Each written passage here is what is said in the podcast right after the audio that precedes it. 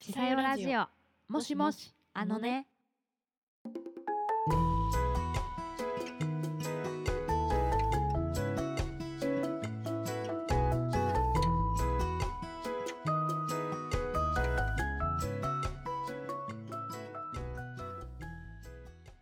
ちさよラジオ聞きの皆さんこんにちは。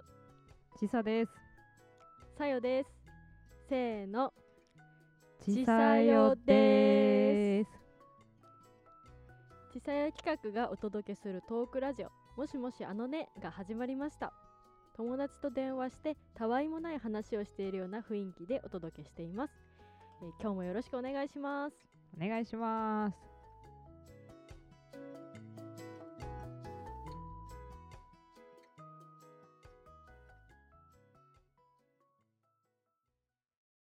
ちさよラジオもしもしあのね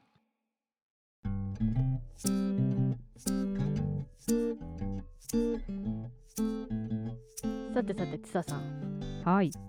私たち今年で28歳ですねそうですね。早いですね。早いんですよ私たち早生まれだからね他のそう同じ学年の子はもう去年28歳になってますけどね私たちはこれから28歳ですからね。そうですね 多少の若さをアピールするこの年になってくると。そうそうそういやもうね荒さですよ28っていうとさいきなり感じないですか？なんか年齢の重みみたいいや、本当にななんか、いろんな、もう体の面とかでも、ね、体調とか、結構変わってきてますね。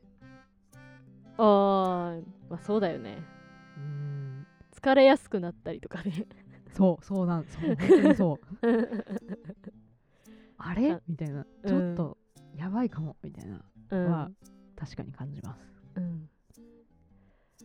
まあということでまあ30歳も目前ということでなんか今新しく勉強したいこととかなんかあります？つささん。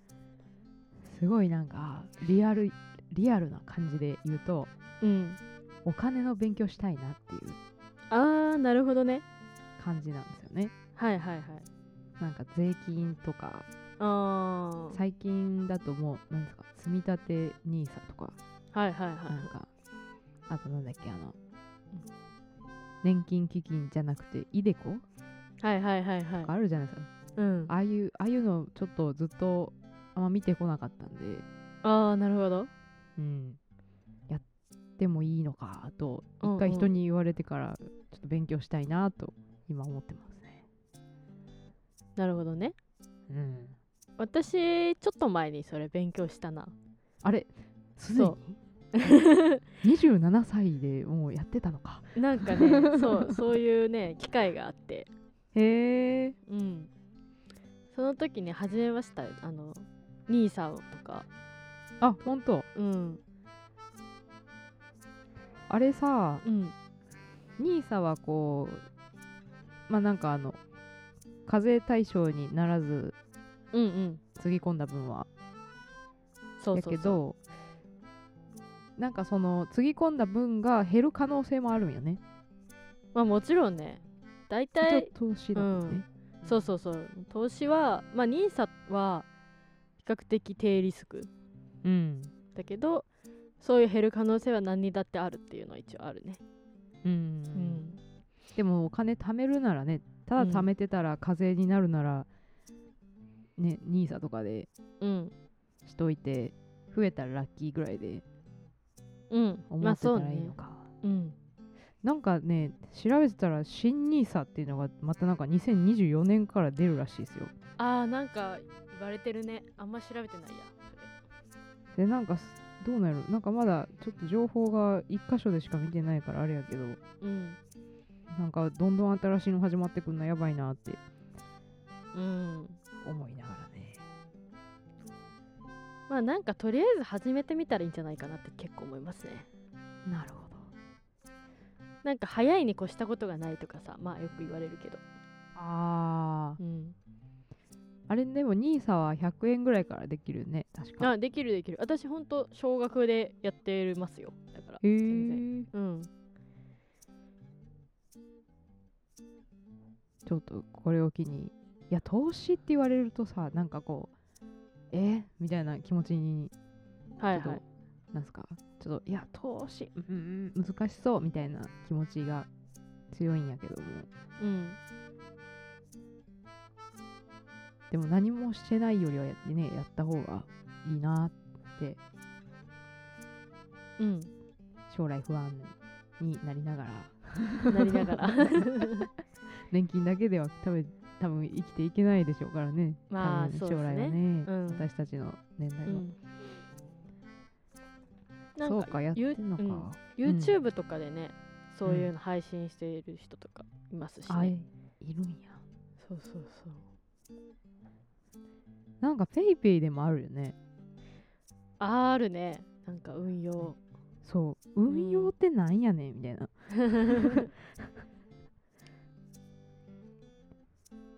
今いねいろんなとこあの楽天ポイントとかでもできるよね確か。あそうなん？うん。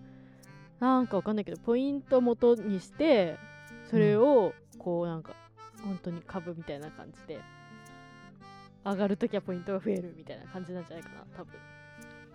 ポイントで株買ってるみたいなもんやもんね、うん多分そういう感じ。なんかあるんやろね。うん。なん何を買ってるんだろ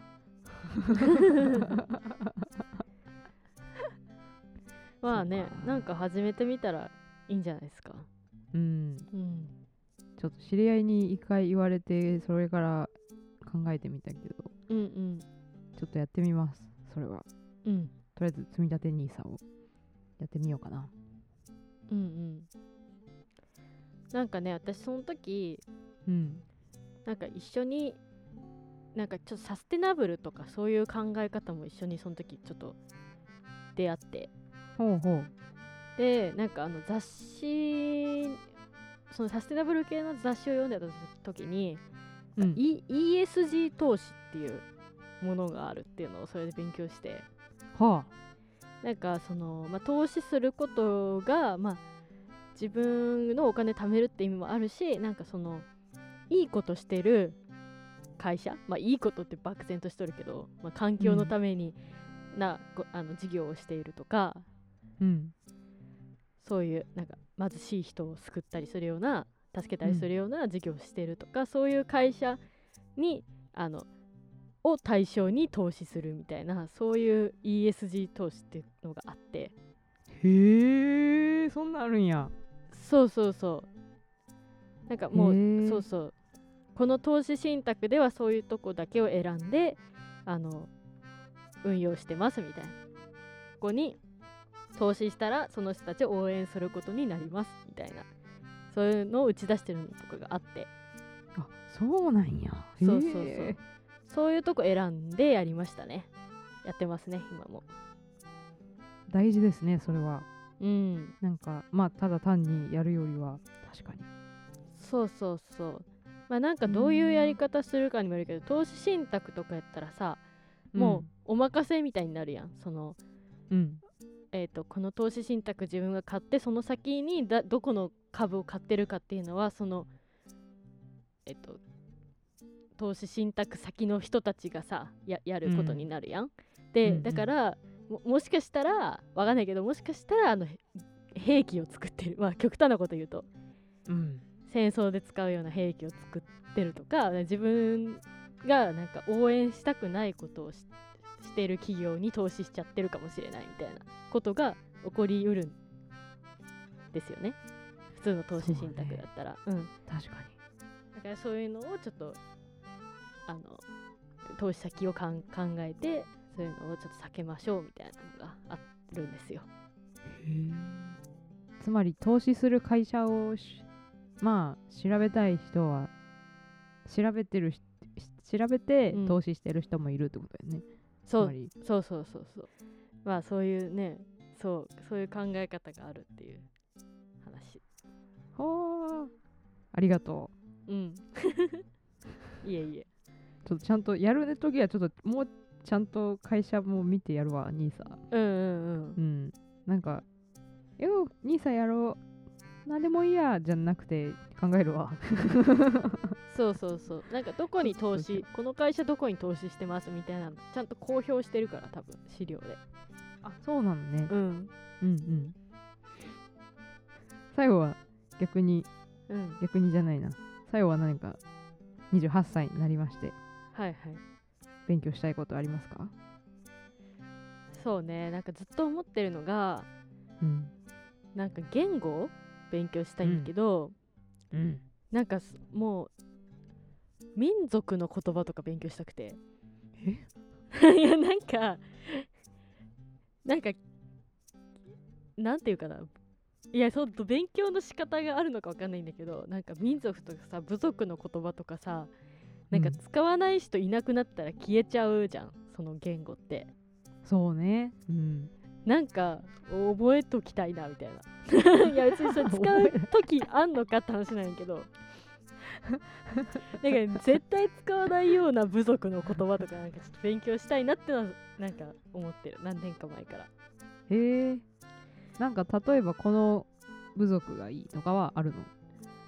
いやなんかあのーて一番こう身近なところで考えて、まあそういういあの今もいるんだけどアイヌうん。の、うんうん。アイヌの人たちの言葉うん。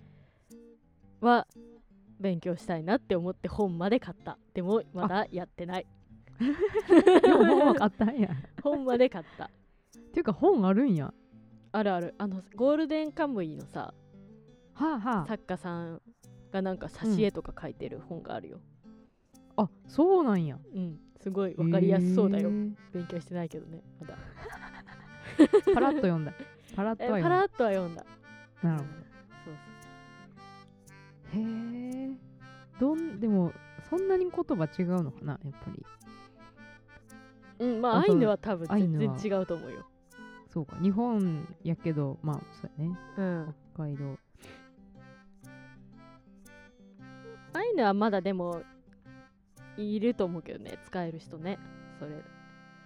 うんま結構もう年長かもしれんけど。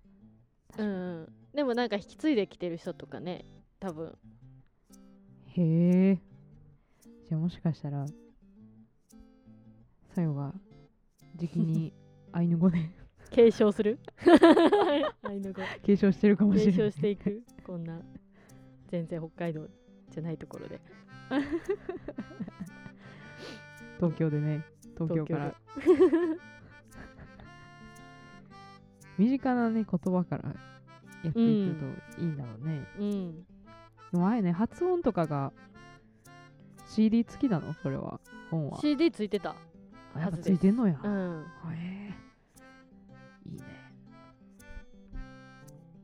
あとなんか調べたらラジオ講座みたいなのもあった。アイヌ語。え？なんか多分北海道ローカルな番組やと思うけどえー、そうそうそう。でもなんかホームページでなんか全部音源とか公開してて。あそうなんや。そうそうそう。その耳からも聞ける。そうそうそうそう。からその言語ってだって、そうやな。はそのあイントネーションとかが大事やもんね、そうやね。発音とかね、うん、まあちょっと時間ができたら勉強したいなって今年中に、ああ今年中に。ね、今年今年中に。なんか、ちょっと進めば、ううん。ん、自己紹介ぐらいできるかもしあいいね。れない、何言ってんのってなるかもしれんけどうん、突然話し始める。そう。えああこれはもしかして。アイヌ語かって。楽しみにしとこうそれは。はい。頑張ります